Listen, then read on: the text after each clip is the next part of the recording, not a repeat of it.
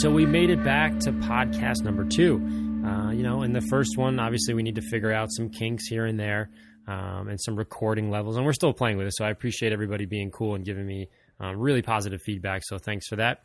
Today, we're going to be talking about how to distinguish, or let me back up. Let's call it the evolution of the polisher. That is the actual thing that I wrote down, it sounds really cool. Um, basically, we're going to talk about how the polisher became um, advanced over time. Everything from the rotary up to the forced rotation, up to the Rupes, and I'll give you my uh, you know opinions on there enough where you can uh, decide for yourself what where, what you're trying to accomplish and what's the best tool to do that with. Um, so we're going to talk a little bit about that, and then coming up later on in the podcast, we're going to be talking with Zack Klapman from the Smoking Tire. Uh, really, uh, really good friend of mine. Um, and he's really witty and, and, smart guy and knows a lot about cars. Um, and he's he's just a he's he's just a good guy. So um, we're gonna have him, Mike Musto, and a bunch of other guys uh, rotating through. Um, maybe put them together, and we'll have a, um, a, multiple person call. So we're having fun. We're playing around with this stuff. Uh, I spoke with them before, and we were having a little bit of issue with the internet. Um, you know, back and forth on Skype. So if he cuts in and out, just bear with it. This is just uh, how we're gonna how we're going to roll the next uh, couple podcasts here and, and, make sure it's working. But um, in the meantime, we I am people are really downloading the podcast. I'd never thought in a million years people would actually download it. Um, but uh, again, I really appreciate it. So let's stop yapping and get right into it because I know we're probably going to be chatting with Zack forever because we can just talk about random stuff. But it's good. I like the way that we're sort of setting this up and we're feeling everything out and seeing what goes here and what goes there. But essentially, I talk about you know a bunch of detailing nerdy stuff for a while, and um, and I think it's nice to take an, a break and you know and, and chat about cars in general because it's important. You know, as a detailer, you know you're not just always worried about the paint you are but you're also worried about the car and you want to be able to talk to your customers and you want to be able to go out for drives with people and you want you want to be a connoisseur of the industry uh, and then be an expert at you know what we're talking about here which is detailing cars and you got to be able, especially you know for you business guys out there, you got to be able to feel confident when you're talking to a customer and look them dead in the eye and say X Y Z or whatever you're you know whatever you're talking about.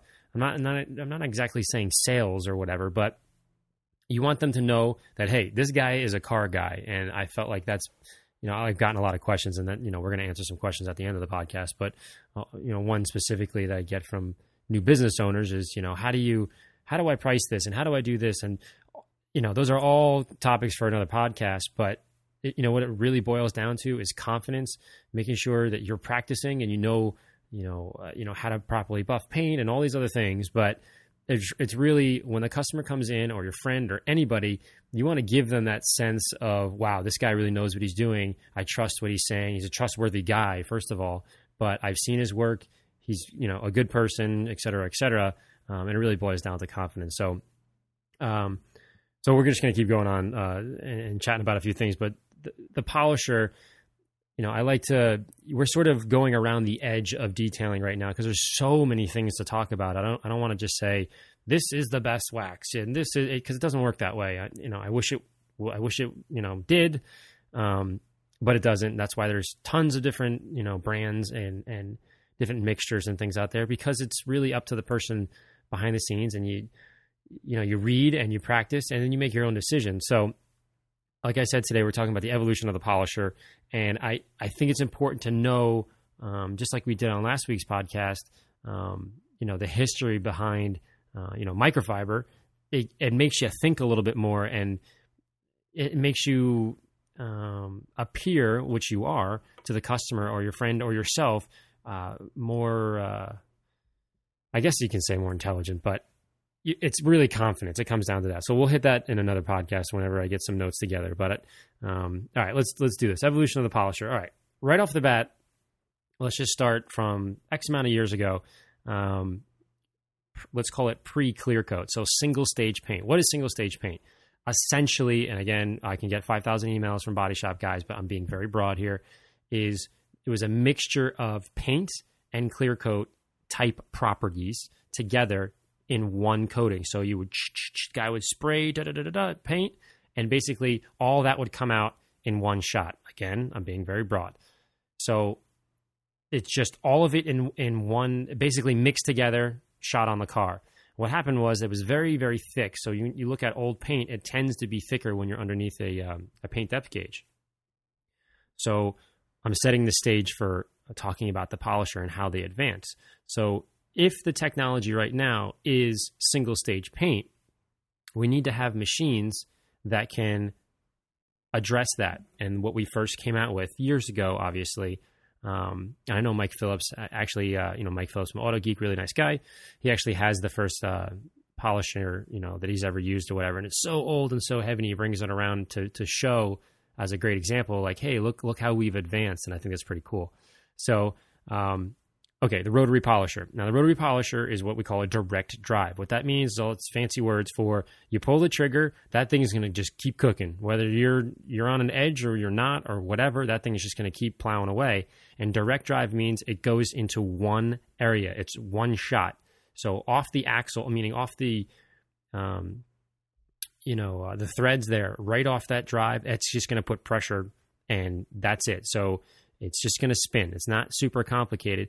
And that worked really great because we had single stage paint. Single stage paint, um, you know, there would be a thing called paint transfer. So when you were sanding it down, I'm sanding it down. Let me back that up. When you were polishing the car, essentially you're sanding it down. Uh, you know, polish and compounds are basically liquid sandpaper, but that's another uh, conversation we'll get into in a little bit. But when you're using that machine, what you're doing is you're taking off bits of mils, you know, little microscopic, basically layers of this single stage paint. What would happen is that whatever the color was, red, black, green, whatever, would transfer onto your pad, right? So you needed some big machines and you needed strength.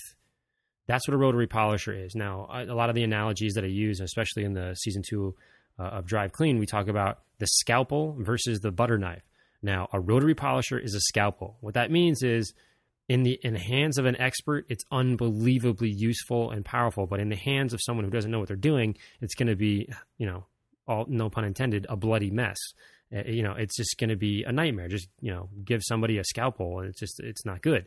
So that's how I sort of.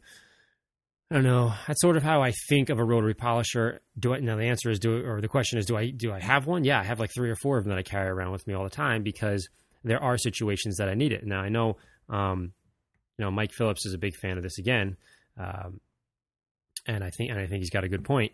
Is you know you use a rotary polisher because it can again in the right hands save you a ton of time, especially when you're wet sanding. I know he specializes in in, in taking care of uh, show car finishes and things like that.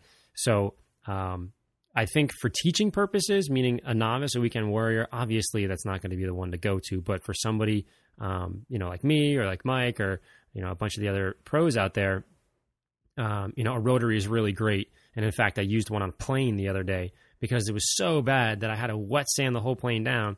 And in theory, you can use a DA or you can use a forced rotation or you can use a Rupes polisher, and it will come out. But think of it this way: it's like uh, you know, you gotta you gotta dig a hole, and if you're gonna dig a hole, you can do it with a backhoe, you can do it with a shovel, or you can do it with a spoon. Now, at the end of the day, can you dig a hole with a spoon and have a have a six foot hole? Of course, you absolutely can. It's just going to take you more time, right? Can you dig it with a shovel? No doubt about it. It's just going to take you more time. And what about a backhoe? Yeah, bang, well, you know, one big scoop and you get it. So, I guess the point I'm trying to make is Rotary polishers aren't evil. They're just very specific to, in my opinion, one thing, which is to remove heavy, heavy wet sanding. Now, do I do that all the time? No. So let's go back to the digging analogy. What if I have a $2 million car that's underneath the earth, right? Like archaeology. So when you see them digging archaeology, in, in, in our analogy, we're using a car or whatever, but let's say it's a dinosaur bone or whatever they do down there.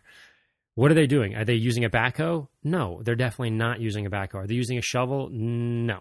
Maybe a little bit in the beginning, but not really. What are they using? They're using paintbrushes, right? To just barely swipe away like the dirt that's on the bones or whatever. That's that's what I, I you know, I think of when I'm doing a very expensive car or a car that means the world to me. I don't mind taking that extra time because the bone or the paint in this particular example is very valuable to me whether it is in fact valuable to the mar- open market, meaning $2 million, or it's my car I don't mind taking a little bit slower because I want to make sure everything is perfect. Now, switching over again on this plane that I did, yes, it's a very expensive plane or whatever, but it's when I my thing is when I'm teaching people or I'm talking, I say, "Hey, how much real estate is on this thing that you're doing?" A plane has a lot of real estate, meaning like a Cadillac, it's just got a lot of real estate versus a Mini where there's not that much paint. So for me to use a brush, I'm using air quotes here. You can't see me because I'm on a podcast, but uh, for me to use a brush would just take me forever with a plane. So I'd much rather use a backhoe, which again is a rotary polisher. So we talked a lot about a rotary polisher. I just want to make sure that you, can kind of hop inside my head here and figure out when is it when is it good to use, when is it not good to use. At the end of the day, if you're a weekend warrior, you have a newer car, I would say leave leave the rotary polishers out. They are a little bit more advanced, but they are amazing in the right hands and in the right circumstances. All right, let's move on to the next one. So you got the rotary polisher. I use a Makita. Uh, I have a Festool Shinex, also really great, really smooth, and kind of one of the tips that uh, this is not here nor there, but one of the tips if you do have a rotary polisher and you're listening and you're a uh, a pro detailer or want to be a pro detailer, you know the the Festool Shinex um, really goes low, so you get low. Like I think it goes to 400 or 600 RPM. So when you're looking for a rotary, I mean the Makita is the go-to man. That thing's been around for years, and it, I've had it for years, and it's it's great. Um, but you want to have uh, the slowest speed possible. Um, so that that's kind of one of the little tricks that I look for One, I'm looking for a rotary, which uh, I don't think I'll I'll buy one anymore, or hope not. If this doesn't, uh, Makita going to last forever. I just know it's a good machine. All right, so one of the things that a rotary, uh, one last little tip here. One of the things that a rotary uh, has a byproduct of, and I, I can I could probably talk a, forever about this, but everybody talks about heat. Heat is a byproduct of buffing. Now the question is, do you want heat or do you not want heat? Now, heat is basically a, a, a, like I said, a byproduct that you don't necessarily want. That's why wet sanding is always really great. Um, introducing some water. Why? Because it cools down the actual panel. So a lot of people say, hey, you have to generate heat, you have to generate heat. Well, that's not necessarily true. You don't want to generate the heat. It is a it is a I'm not going to go so far as to say evil, but it's a byproduct that you don't really want. Why? Because when you're using that rotary and you're generating that heat, if you guys remember back in that episode that I did on my little private channel, my Ammo NYC, D-O-T-C-O-M, AmmoNYC.com uh, on YouTube, if you go to that and I did the $2 million, $2 million? No, the $1 million Ferrari. Um, wow, I'm confusing million dollar Ferraris. That, man, that, that's really cool. I'm really excited about that. Um, uh, that that's I, I love my job, but um, so the $1 million Ferrari that I did, I talked about heat transfer and different panels and the heat absorption rates. That really comes into play um, for the five of you that are understanding where I'm going with this. Um, uh, it really comes into play um, when you're talking about different panels, especially when you're using a rotary. That's why I didn't use a rotary on that. Um, so hopefully you guys are sticking with me. I'm getting completely nerdy. I wanted to turn the nerd factor up. So again, if you have any questions on any of this stuff, shoot me an email larry at nyc.com with questions.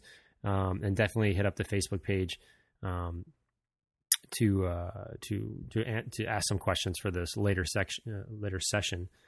All right, so we talked about that. So essentially, if you you know, long and short of it is, if you put the rotary pad on its side, you pull the trigger, it's going to blow through the paint, cause too much, it cause a lot of heat, and blow right through. So buyer beware on that one.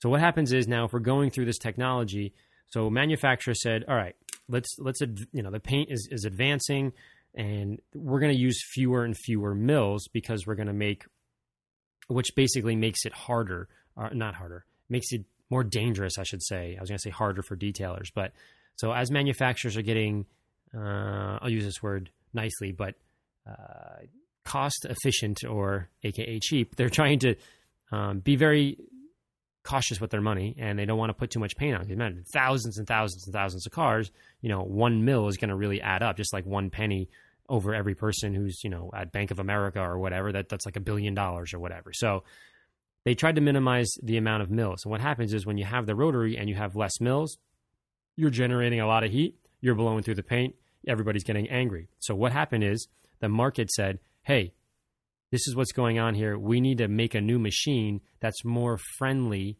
to the weekend warriors. The body shop guys, those are experts. And by the way, if they blow through paint, they can just repaint it. That's kind of a beauty thing about a body shop. You can push the envelope, you make a mistake, you got to repaint it. It's a pain in the butt, but you can still do it. So what they came out with was the dual action polisher. Not, you know, not a massive surprise there. The dual action polisher basically has a little clutch inside the housing that if you push it on its edge, remember I talked about the rotary on the edge, it's going to burn through. If you push it on the edge of the dual action polisher, it's not going to do anything. It's just going to shake. So, with that mentality, we're going to get a little nerdy into this, and we'll keep going on to the, um, the you know, the the progression of these machines. But I think it's important to just kind of let my brain, you know, flow out and, and spew all this stuff at you guys right now. But so if you put that on its edge, what you're going to have is this like really weird little shaking noise. And if you watch a lot of the videos, you'll see me. I'll take. I'll uh, use a sharpie on the backing plate. It's usually yellow for some reason, but whatever. Whatever your color your backing plate is, use something else. But if it's yellow, use a, a black sharpie and put it about a little bit bigger than a half an inch. Let's call it, so you can see it. And then if as the dual action polisher is spinning, spinning, spinning, and oscillating at the same time, spinning, oscillating at the same time, uh, what's going to happen is that black mark on the backing plate is going to spin and it's going to spin and it's going to spin. But if you catch an edge, right? Remember the rotary you burn through. Now if you catch the edge, it's going to stop. That black mark is just going to sit there and shake. So this is the nerd part. So if you're polishing the paint, it's perfectly flat, and you push too hard, and that thing isn't spinning, that black mark is not spinning at a certain rotation. It's going to be hard for me to explain how fast the rotation is on a podcast. I can do it on a video, but basically, if that thing isn't spinning, you're not doing anything on the paint. That's the moral of the story. A lot of people say, "Oh, I'm going to push and get more pressure," and you know, obviously, it depends on the pad, it depends on all these other factors that we're not going to go into today. But if you push and you get it, and you have so much pressure that that black mark is not moving, you're literally doing absolutely nothing to your paint. It's you're I can't say it any better than that. You're wasting your time. So, FYI, when you're using a dual action polisher, if that thing is not rotating, you're not actually cutting, aka or correcting or polishing or doing anything to the paint. So that's a big that's a big uh, big heads up on that. So remember before I'm going to piece this all together, so bear with me. Remember before we said the rotary polisher is a uh, scalpel, the dual action polisher is a butter knife. So butter knife still cut. I, I wouldn't want to get stabbed with a butter with a butter knife, but you know it's not going to really be that big of a deal. But scalpel, that's a really sharp um, tool that uh, it really needs to be in the right hand. So hopefully this is all kind of marinating and and and getting in there. So all right, now here's the next step in the technology. So now clear now in the mid 80s, and I can't really put a definitive date on it. Uh, I'm sure I'm going to get 8,000 emails about it, but somewhere in the 80s, because there wasn't like a line where people said, all right, from now on, there's going to be clear coats on all these cars. It doesn't work that way. Each manufacturer did their own thing, but in your brain, think, all right, somewhere in the mid 80s, I got to be heads up. So if you get a car from the 60s, you're going to know, hey, single stage paint, I have to address it a certain way. If you get a 2013 blah, blah, blah, blah car, there's going to be clear coat on it. This is just the way it is, but it gets a little fuzzy as you get closer to the 80s. So keep that in the back of your mind. So as the clear coats now, so this is going to be after the 80s, as the clear coats became thinner, the manufacturers needed to make that clear coat stronger. So now you're saying, now we moved up to two stage paint, uh, double stage paint. Um, and what that is, is a very thin coat of the color, black, red, green, whatever your car color is, right? For, forget about the primer and the base and all that stuff. We're going to move past that because it's not relevant at this particular point. So you have very thin coat of paint and a and a little bit thicker but still thin coat of clear coat on top of it. So two separate stages, aka two stage. Remember, uh, back in the beginning, it was single stage where they mixed the, those two qualities together. And again, I'm using air quotes because most people argue with me that it really wasn't quality like on the old red you know Chevy pickups, you'd see it get really uh, clay, not clay, but um, like fuzzy, nasty, um, smoked, just horrible. And if you put any polish on it, it just turn bright red again and look amazing. Well, that's that's because the UV qualities and the protection that was in that paint wasn't that great. So that's why I'm using air quotes because I I'm sure there's a detailer out there saying no, you know, whatever. So you get my point. Going now modern, if clear coat. So instead of putting this big, thick gunk you know, I'm, i think in my mind, I, I, imagine somebody at the factory back then when they didn't have machines or whatever, someone just like piling on uh, paint in a single stage. Now they have these machines that are 10 times better than any human being, meaning they're so precise. And, you know, GM and Porsche and Ferrari and whoever, you know, they watch every penny because there's not a whole lot of money in selling new cars. It's actually more of the repairs and the parts and things like that. But again, that's another podcast. But so an extra mil here or there is very costly to a manufacturer. So what they did is they put a very thin coat of paint and then a very th- uh, thin, I'm using air quotes again, uh, uh, of clear coat on top of it, just a little bit thicker. What does that mean to a detailer? I know I'm throwing a lot at you here, but what that means is because that clear coat is stronger, because it's thinner, you know, they're going to spend less money, but you need it stronger. That dual action polisher kind of becomes useless because because it's stronger, you need the power of the rotary, but you want to somehow combine the friendliness of the dual action polisher. So what happens? So Flex came out. Flex is a really uh, good company, and they're I, I, think the guy who runs it's a nice guy. Um, so what they did was they came out with um, the 3104 specifically, and what that does is it mimics the two things. It mimics or combines the action of the rotary direct drive right? With the dual action polisher, dual action drive, you know, spins. You guys are with me on that.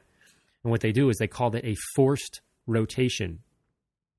So picture a dual action polisher, right? Shaking, shaking, meaning spinning, spinning, spinning. And then within the spin, it's doing little circles. Hopefully, you guys have watched a bunch of my videos and seen me do it with my hand. I'm doing hands here, but I'm realizing I'm talking to a microphone. Um, and at the same time, combine it with a rotary that it's it's forcing it to spin. So here we go. Stick with me on this one. Rotary, you put on the edge, you, you pull the trigger, it's going to burn right through. Step two, dual action polisher. You put it on the edge. When I say edge, I mean the edge of the hood or a car or something dangerous. Put on the edge, it's going to shake, meaning that little Sharpie line that we talked about is not going to spin, which means you're not doing anything, which also means it's very safe. Step three, the flex is going to shake and oscillate just like the dual action but it is still going to spin whether you like it or not. So you put it on the edge and you pull that trigger, it's going to spin and it's going to oscillate and it's going to be forced to do that. So that that was kind of like a revolutionary, meaning you got the power of the rotary with the with the comfort of the DA, and that that uh, you know that will uh, that changed the game in my opinion. This was years ago, um, a couple years ago. I don't, I don't know when they came out with that, but uh, it really gave you some correcting power, and at the same time was was relative, you know, was pretty safe for the average weekend warrior or the detailer who didn't want to have to. I mean, you, you, get behind the wheel of a rotary polisher, you can't be you can't be monkeying around. I mean, I know as you get better and better, you can kind of you know turn your brain off a little bit. Um, I know sometimes I do, but you, you got to be you got to have all your lights on upstairs when you're when you're playing with a rotary polisher. So with the flex, you can kind of it's it's a really nice machine. So now we're going more advanced, more advanced, right? Now you got these really super hard clear coats. And now recently, and I'm sure everyone's waiting for this this to drop right now, is the Rupes polisher. Now I've played with the Rupes polisher a whole a whole bunch, and I play with the three inch um, specifically, and the 21, and the 15 is obviously in between, so I don't necessarily need to play with that one so much, but I would love it. Um, it is a uh, it's a really cool machine. So we have number one. I'm not going to go through it again. Number two, DA. We have number three is the Flex Polisher. Now we have number four. Now, what's the difference between the with the Flex and the Rupes? This is probably what all of you have been listening and going to you know get to the point. The point is this: the Rupes Polisher. Its concern is about, or it's I'm trying to think of the right word, but what makes it so cool, I guess, for the lack of whatever, is the fact that it has a throw. What I mean by throw is as like a dual action polisher, as it spins and it oscillates inside each other, you know, inside its its spin, the Rupes is going to travel from left to right as it's doing that same action as the dual action polisher. Does that make sense? So as it's spinning and as it's oscillating little little tiny oscillations within the spin, it's traveling left, right, left, right, left, right, left, right, left, right, really, really fast. That is what we call throw.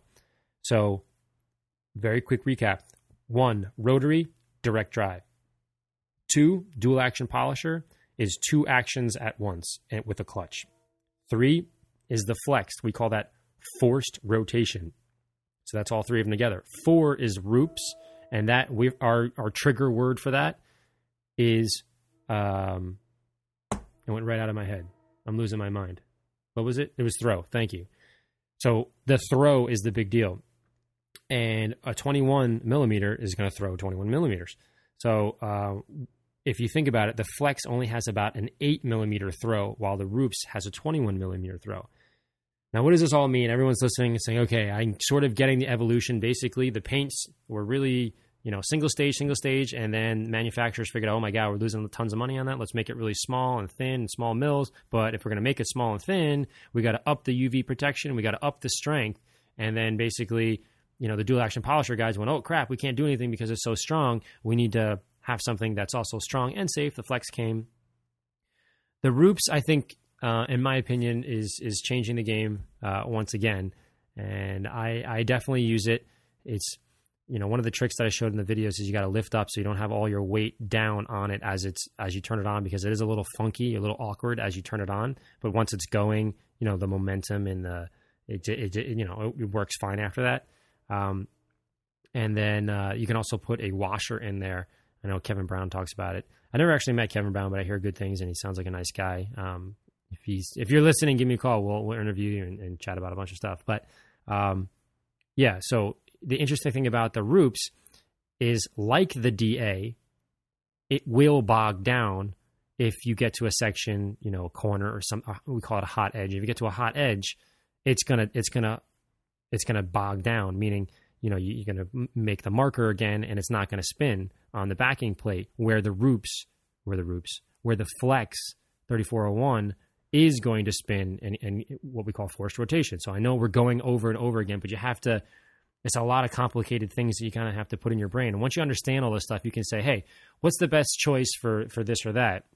And a lot of times people ask me what's the best polisher? And i say well it's virtually impossible for me to answer a question on what's the best you know this technique or what, how do I fix this or how do I clean it? You know, it's basically looking at multiple factors. What's the car? What's the year? What's the condition? What does the owner want to achieve by that? How much are they willing to pay? I know that sounds weird and you can't talk about pay, but that's how the world works. You know, we all have to eat and, and do whatever, but, and pay mortgages. But, you know, it's hard for me to answer that question. So I'm hoping that by yapping for the last, whatever it is, 20 minutes, you're seeing the evolution of paint, you're seeing the evolution of the machines. For me, I have all the I have everyone that I just mentioned because I I deal with so many different and unique situations like the plane I just did. I needed a rotary and I needed a wool pad because it made my life it cut down hours and hours, probably even close to days worth of work on this on this um, on this plane. So if I'm using if I'm working on a really expensive, you know, two million dollar Ferrari paint, I'm probably going to use the Rupes. Why? Because I can't afford, literally and figuratively, um, I can't afford to make a mistake. So if for some reason I drop the ball or, you know, there's nobody behind the wheel upstairs, I'm, you know, I'm human being, you know, stuff happens. I want that machine to back me up and stop spinning if I, for some reason, make a mistake. So that's why I sort of lean towards the Rupes. Now, if you're doing more, I don't know, if you're doing more uh, line work we call it where you're pumping out lots of details and stuff you can use the flex. They're both really great machines. I i hesitate to say one or the other. I'm just telling you what i use because i have a unique situation uh, and i'm very lucky that i get to kind of pick and choose the the cars that mean a lot to me to not that a civic doesn't mean a lot to me but i'm i'm sure most of you would are shaking your head right now saying hey you know doing a really cool ferrari is is more intellectually stimulating or whatever you want to say um, so that's why I sort of lean towards the Rupes. And um, just on a side note, the Rupes three inch is off the charts. It's really, really good. Um, it's annoying that you have to use it with air. I would love if there was an electric version of it, but it is what it is. The um, it does work really well, and almost too well because it's ripping apart um, a lot of my uh, my cutting pads on there. But nonetheless, it's a great machine. So that's the rundown of the evolution of paint, which is important to understand, into and to feel confident. Remember we talked about confidence before when you're when you're talking to your customers or whatever. The evolution of paint, you can do a brief, you know, do the two minute version when you're trying to explain to somebody, hey, I'm going to use a rotary on your car or whatever, or your boat or your plane, or hey, I'm going to use the Rupes and this is why because you have clear coat, because you have blah, blah, blah, blah. if you kind of go through all that and give a quick little, you know, this is my other little side note for you when you're, you know, a lot of the questions I like I keep saying is how do how do I get more business? How do I look this? How do I charge more? How do I you got to have the confidence, you got to have this knowledge to be able to relay it to your customer or your friend or yourself or whoever so that you it comes across like, well, this guy knows what he's talking about. So the one way to know about what you're talking about is to listen to things like this, even though it's long, and and and read and practice and watch the videos. So for those of you that are actually listening to this, um, uh, I think you guys, you know, you hung in there for 20 or 30 minutes, whatever this is, and uh, you know, we went over a bunch of stuff. So it's, uh, I think it's within your capabilities to practice and, and, do this. So again, if you have any questions, shoot me an email at larry at ammonyc.com. I'm gonna throw over. We're gonna we're gonna hop on the phone with Zack. Like I said, we're having some internet issues, but hey, the podcast is going pretty pretty well. I'm hoping this is helpful to guys. Um, you're listening to it while you're detailing your car on Sunday or whatever. You're listening to me in the car. Um, but if you have any, you know, uh, suggestions or anything, shoot it over there. It's only going to get better. We're learning how to use these machines better and playing around with the internet and all that kind of nonsense. So, without further ado, let me uh, hop on the phone with Zack. After Zack, we're going to uh, answer one or two quick questions because this is running long. As always, I get too excited. Um, so, but a lot of you said it, you know, the length wasn't the issue, was my volume before. So we've got a new microphone, all this fun stuff. Again, I'm very grateful for you guys listening.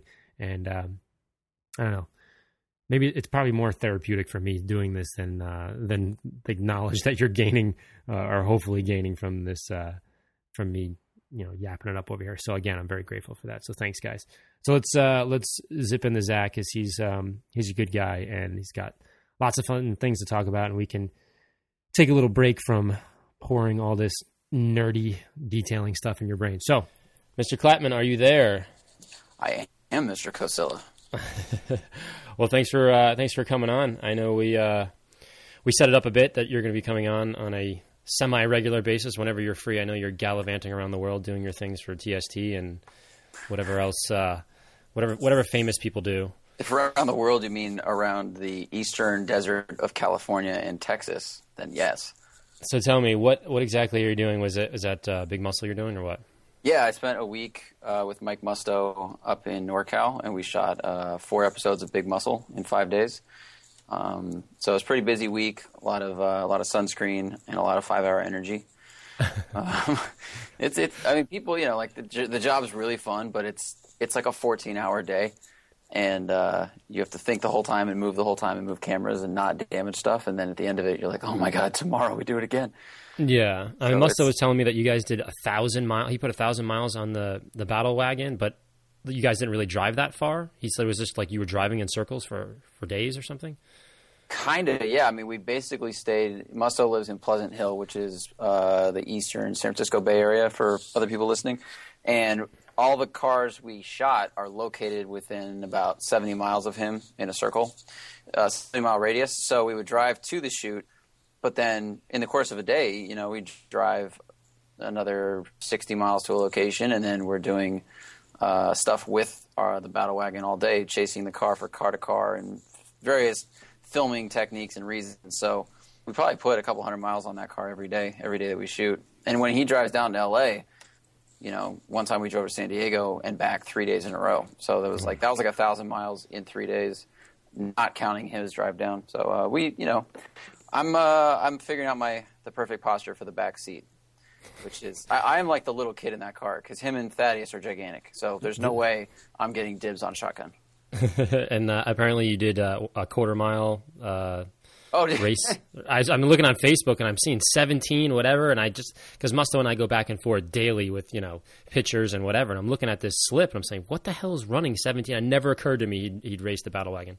Yeah, we uh, we stopped in. I don't know how we even found out about it. I think we'd heard that on Wednesday nights at Infineon Raceway they do a drag and drift night for cheap, and we're like, let's just go check it out. Like, let's. There's probably going to be some cars there Maybe we could film some of them, meet some people. So we brought the battle wagon, and as soon as we got there, Thaddeus, Thaddeus just says like, "You got to run it," just as a joke. You got to run the battle wagon.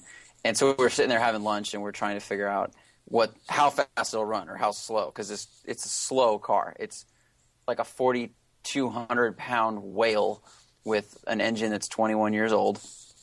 What, what engine's in there? It's um an L ninety nine.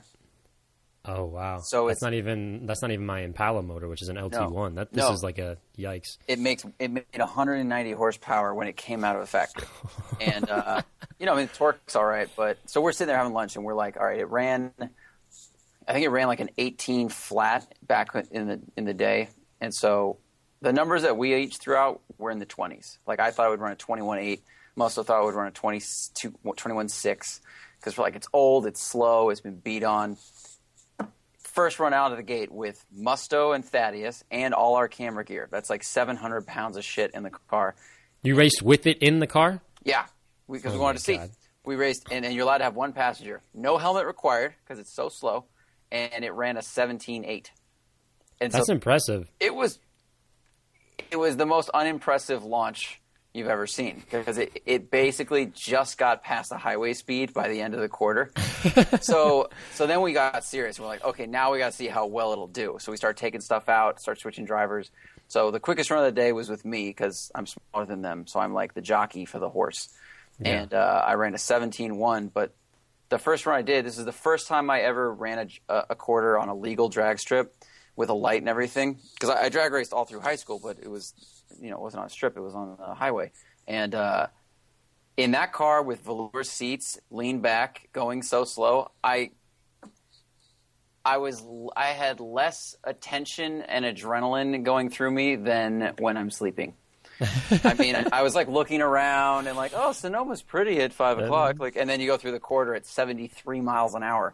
Yeah. So it, it was it was a silly fun time. But we're gonna go back and we're gonna bring his Charger and uh, the Cobra I built with my dad, and um, we're gonna go run the quarter and run drift night with those. And kind of people are gonna be like, what What are you doing here with those? It'd be fun. Oh, that car! Your car was crazy. I remember driving behind you and just like just flames popping out everywhere. I was man, just a crazy car. It'll be cool. Yeah. All right. So tell me a little bit about uh, you know press cars. You guys, you guys get more press cars than any other group of people I've ever known. So what have you driven? Um, this week I had a Volkswagen Jetta hybrid, which um, it's a turbo hybrid though, so it's not you know like a Prius is just a normal, Toyota motor hooked up to batteries. So and it's pretty good. I I will say it's it's way more fun and faster than a Prius. Um, the turbo helps a ton, and when you when you get on the highway, like when you punch it, it you know it combines both power systems. So then you've got 184 foot pounds of torque and 170 horsepower. That's really not that bad, and I think this car, like I drove it back back and forth from Musto's house, and I read online, wink, wink, that it will do Mhm. at least 115 miles an hour with the AC on on a 100 degree day. Um, so it it pulls really strong. Passing cars, is no problem. Um, it's it's a good combination. I think the next step for hybrids will really be diesel hybrids. That's I, I think that's going to be the magic souffle recipe um, because you're going to have crazy amounts of torque, but even better efficiency. But um, you know, I would much rather drive a Jetta hybrid every day than a Prius for sure. No kidding. Yeah, I, I believe the same thing about uh, diesels. I have a diesel truck, and the thing just runs forever.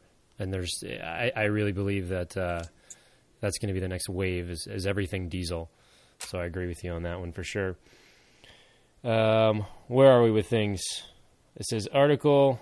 What have you written lately? What t- tell me something new. So teach teach me something here. What's new? Um, see, the last thing I wrote was about uh, Pagani's latest final uh, Zonda.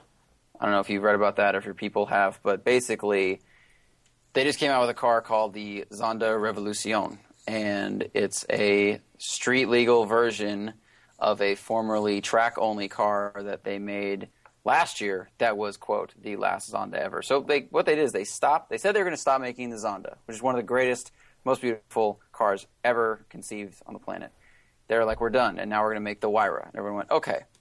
Then they came out with a last final trim level special edition, and then they came out with another one, and then they came out with another one, and now they have this. So it's like the fourth encore at a Metallica concert. You know, it's like we're we're done. Thanks, Cleveland, and they walk off. Then they do it again. Then they do it again. Then they do it again. And I, and I have no problem with more Zondas on the planet. That's fine. I just want them to stop saying we're done making them because that doesn't add anything. Like I'm I'm not going to be upset if they say we're going to keep making Zondas because you think it's because of the money thing, or you think it's because people are are uh, you know saying, "Hey, I'll take you know next year I'll take ten of them," or ta- how many I they sell a year? That's what it is. I think uh, they said that the this they said that this one came about because they had enough customers writing them saying, "I would like to have a street legal version of the seven. So I bet had I bet what they wanted to do was stop making the Zonda and move to the Huayra and say that was then and now this is now. But they had people keep knocking at the door, and o- you can only ward off so many seven-figure checks before you're like, fine, we'll make more cars. Uh, especially when you're a small company like that. Yeah, it's kind of like uh, the Family Guy kind of thing. You know, but, ah, you know what? Let's close it down, and then when you get 800 million people saying, you know what, I'll download the DVD or whatever they did, Yeah, it's like boom, the show pops back up again. totally. I think uh, I compared it to like Horatio Pagani is is like someone who keeps saying they're going to quit drinking, but they keep keep drinking. But he's a fantastic drunk, so I, I, don't mind that he keeps drinking. You know, he's not abusive. He just makes amazing things. So just stop telling me you're done and let's go get a beer. You know, keep making the Zonda and keep making the Huayra, and the planet will be happy. And then next year we'll go through the same exact thing. Oh yeah, They'll, I'm sure they'll make another one and probably another one. And you know, I mean, it's a stunning car. What was it Inside 2.8 out. million I'm seeing here? Uh, that sounds about right. You know, they're gonna make like five or whatever the limited run, yeah, and it's limited to five units. You know, every part on it is priceless, and uh, and it's not only like the materials are phenomenal. It's if you've ever looked, anyone, you know, if if you haven't looked inside a Zonda in person, go online and look at the interior. Blows your mind. It's it's a jewelry box shoved inside a, a car with a steering wheel and a tach, and it's everything is like handmade aluminum, handmade titanium. Um, I got to see a Huayra in person, and I just looked in the window. Where did you see that? I saw it at a dealership that I'm not allowed to mention because they told me not to post pictures. Uh, I don't know why they did that; they just did. So I'll respect their wishes. But uh, it was it was in L.A. and it was not the press uh, Huayra that was that was going around last year. And was there one? Was there one at Pebble Beach? Because must Oh, when yeah. I went No, to Pebble Beach, there. I I think I drove past one. Yeah, there was one there. Um, That was the press one that they were they were kind of trotting around. That was down in L.A. for a little bit. Um, I think that's the one they gave some American journalists rides in and whatnot. And uh, this one, I'm pretty sure this is a private customer car. They just wouldn't. They didn't want to say it. I don't know why, but it's And this amazing. has an AMG, uh, you know, motor in there. Yeah, all of Zonda's engines have been built by AMG, and you know they keep squeezing a little more power out of it. So they had the the 760 RS, and now now they've got like 800 horsepower.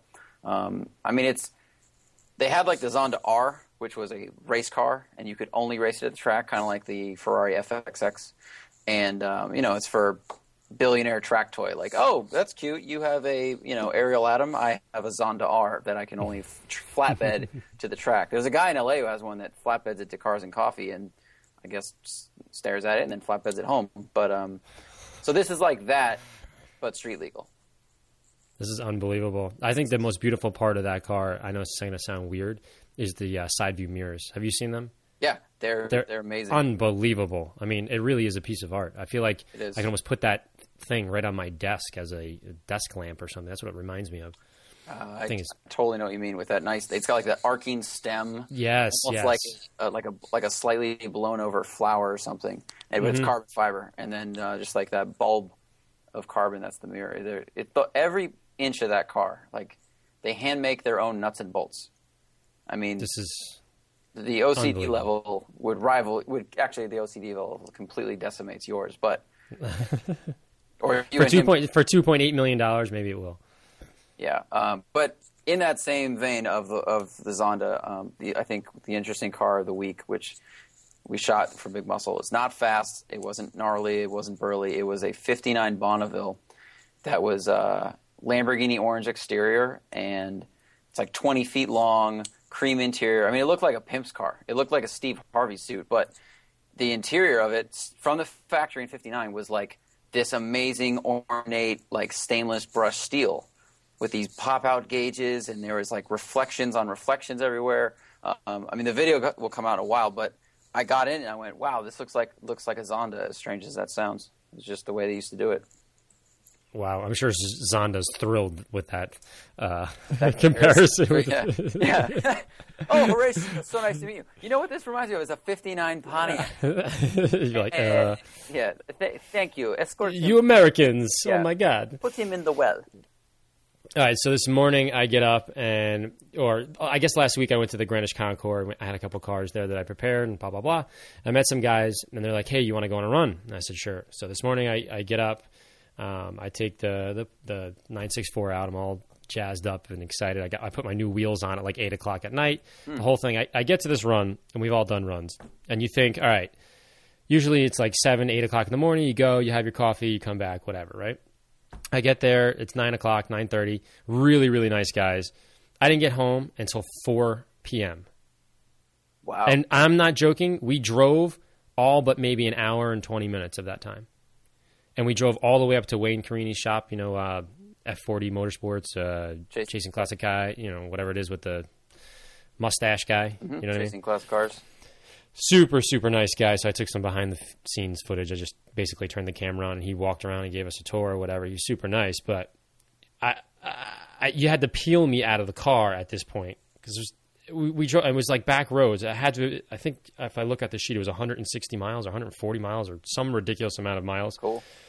yeah, it was a lot of fun. But um, so I put new wheels on these uh, Potenza pole position, and I put 17, uh, 17 inch Cup One wheels on the car, and I put them in bronze, which is uh, I was really really excited. Yeah, it's Nice pretty. work, It's pretty nice. Black Yeah. and bronze. That's a, the- a combo that is not seen often enough. Yeah, yeah. I didn't want to make it. You know, it was weird because the run that we went on, there was probably like 15 cars, and there's you know, uh, Mercedes um, SLS and Ford GTS and you know 575s and blah blah blah, and the list goes on. It was kind of cool. There was a few Porsches there, but um, I was talking to the. I was talking to the older guys, and there was some, and the younger kids, you know, that they brought along, like the father brought the son or whatever. And we were trying to have a conversation. And I'm like, I wanted this to be able to bridge the gap between the two of them. I didn't want it to be like, you know, put 20s on your your older school Porsche. You know what I mean? Yeah, it's too big. It's too much, or even 18s for that matter. If you if in this particular car, um, it's not the Porsche doesn't want you to put 18s without putting these bumper stops on. It's kind of a pain in the butt. So I said 17s would be nice, but I wanted to throw. I mean, you and I are still in our 30s. You know what I mean? I, I didn't want to put on. You ever see the Design 90 wheels? They're cool. They're light. They're 16s, but I don't know. They just didn't like work with.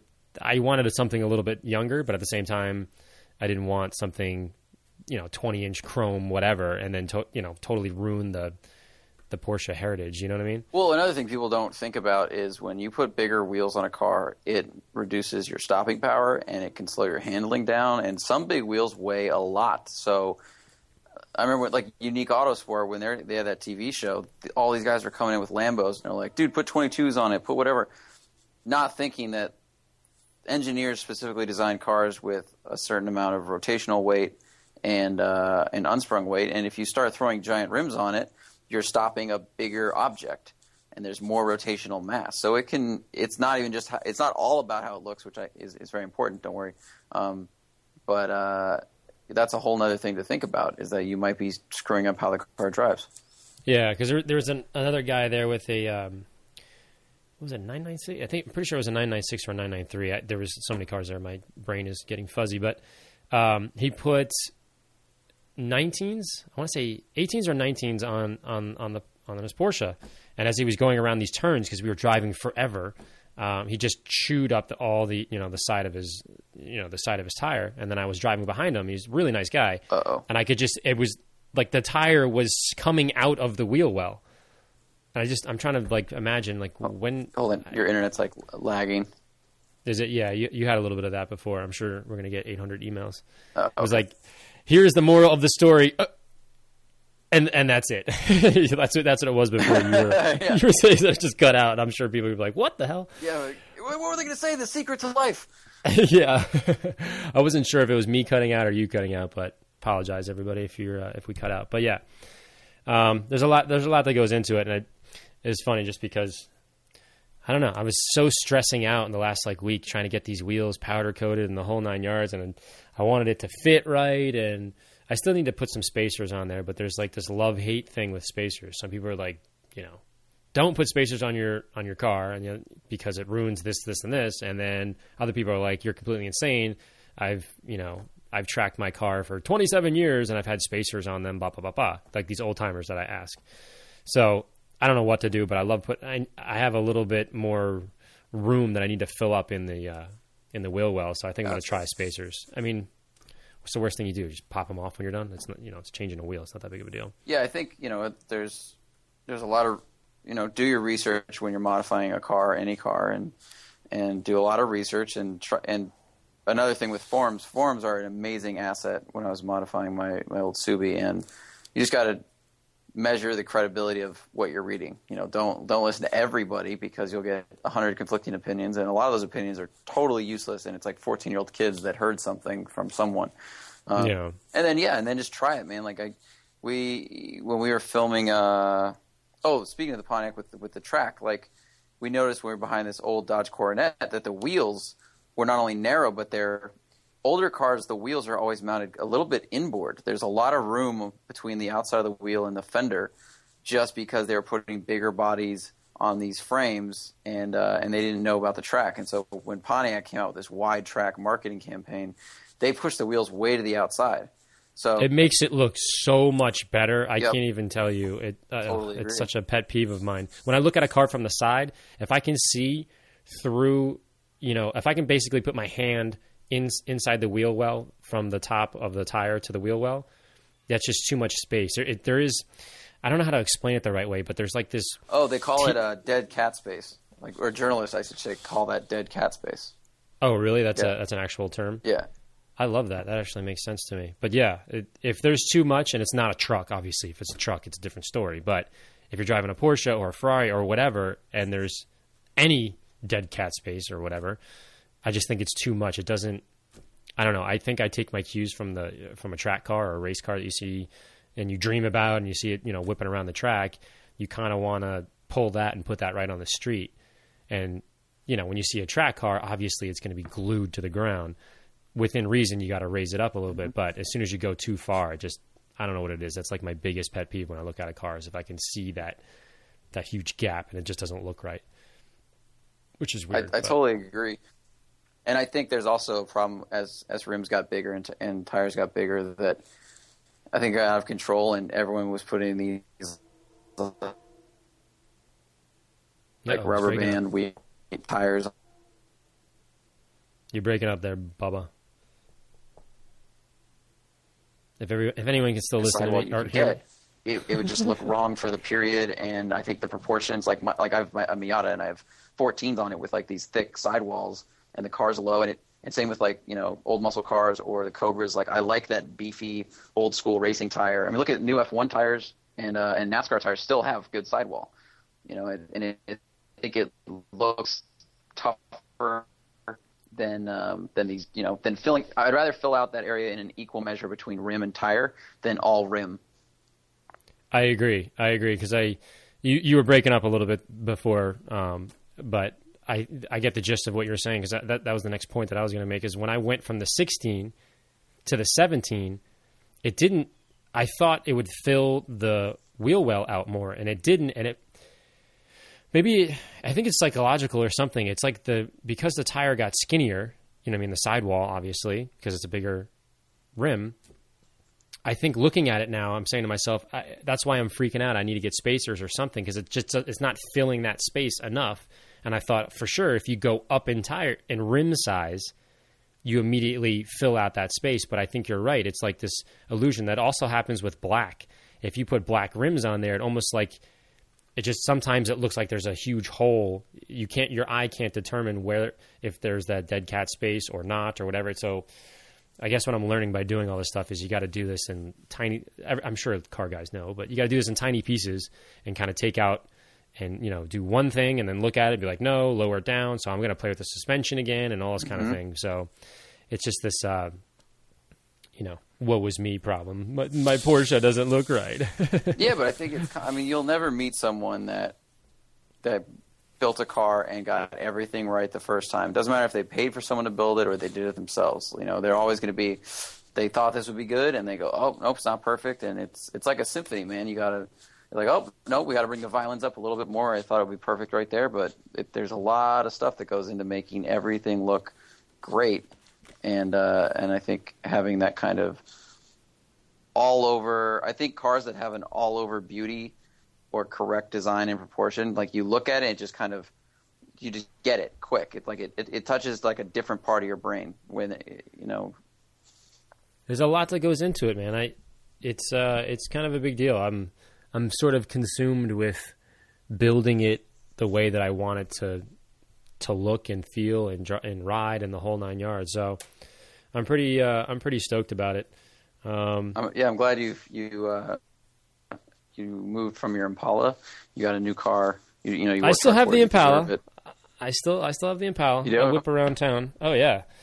I, I mean, what am I going to do? Sell that for two thousand dollars? I mean, you know, the car is so old, but well, uh, well I have a new I plan that I'll, I'll tell you briefly because I know we're short on time. But um, uh, I was driving back, back with Thaddeus, and you know, uh oh, lost him again. Zack, are you alive? Are you back? And we're back. Wonderful internet you got there at the TST household. Yeah, someone's probably uploading a video or downloading a, a FTP something. I don't know. It slows down. I apologize. No worries. Tell me about uh, your Miata before you do your plugs. All right. So what I was trying to say is, based on your Impala, is uh, I have a new plan. My car was going to be turned into a sporty camera car, but with the amount of money it would cost, um, I'm going to flip it. I'm going to get a former detective police car, like a 2001 Crown Vic Nice. And uh, and then you know I'm going to do some minor modifications that'll be very easy. Uh, some of which will be for performance, and some of which will be for flying stealthily down the highway for the most efficient travel possible. If you know those are I mean. bulletproof cars, man. You, you just change change the oil on them, you know, and, and keep up with it, and that car will last forever. That's why you know they are what they are. They're taxis. I think they go 300, 350,000 miles as taxis. Yeah, they, they usually they're to like 600, and then I don't know what they do, but you know, I mean, uh, basically, I want something that can rip down the highway that'll be comfortable, reliable, uh, and I think it's going to be a lot of fun. I'm going to do some some interesting things with it. So, welcome that, to the world of big, old, heavy gas guzzling cars. Yes, I know. I, the gas is going to be one thing, but I'm eventually I'll do I'll put a six speed manual swap and probably do taller gears because um, you can do a lot of interesting stuff to them for not a lot of money. This is true. So, well, you make me the right offer. That Impala can be out in California tomorrow. What color is it? My Impala is black. It's black. It's got black wheels. It's lowered. It's got uh, you know pieces of an old Corvette suspension in there. It does it does the job. It's a pretty clean car. That would I, if I wasn't trying to go as close legally to a cop car as I can, I would actually take you up on that because the Impala SSs are sweet, but it's uh, a little too old to be to pass as a, a new cop car. Well, if you come, if I say if you, uh, I turn my daytimes on, you know, with the little yellow lights on the mm-hmm. front, and then if you just wail up behind somebody like real fast, yeah, they just look in the rear view and they're like, uh, uh, mm, uh, I, you know what? I'm not really sure. I, am just pulling over anyway. You know what I mean? They just move, out, and then I I go past them. You can see them give me like a look, like, oh man.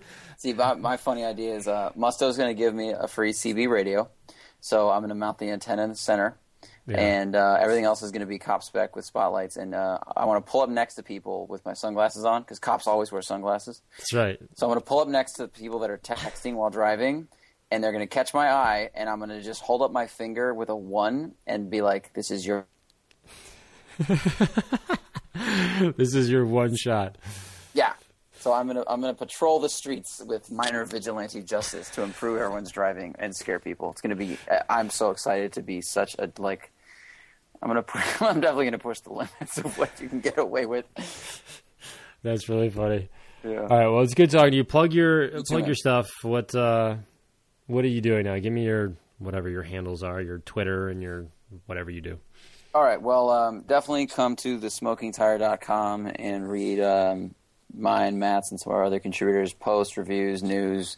There's a lot of snarky, ranty stuff on there, and uh, a lot of silly crap. And for more silly crap, you can follow me on Twitter, which is just at Zack Klapman, Z A C K K L A P M A N. Um, it's mostly not car related, so ready for that.